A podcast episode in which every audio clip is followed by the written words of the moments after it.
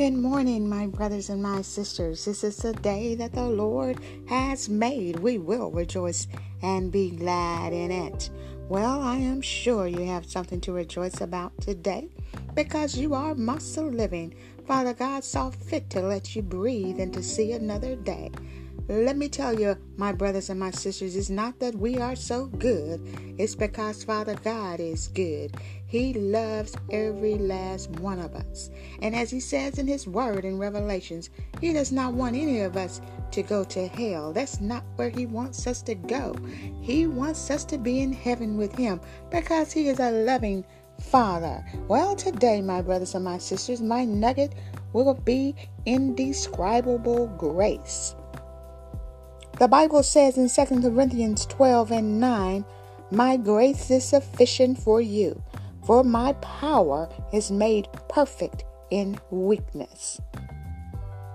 When you find yourself in a situation that makes you feel incompetent and inadequate, do not focus on your own abilities.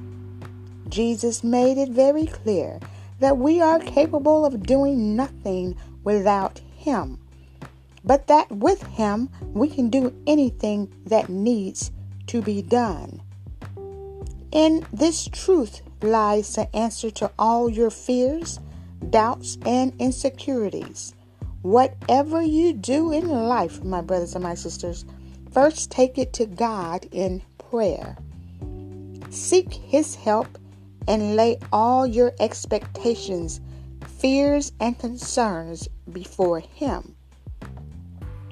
By allowing Him to work through you, you will achieve the kind of success that would otherwise be unattainable in your own strength.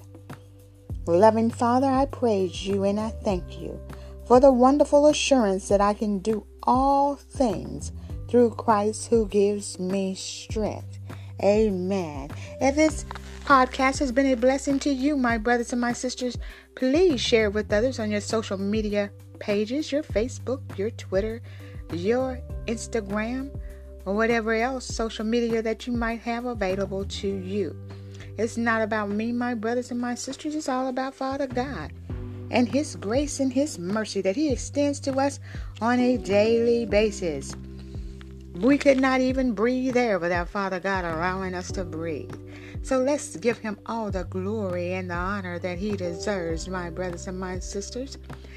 I, like I said, I don't ask for donations. If you would like to donate to this podcast, this ministry of podcasts, please free at the end of the uh, podcast, you will see a link to donate uh, or contribute to this podcast. I don't uh, ask for contributions because Father God has given me all that I need, my brothers and my sisters. Believe that.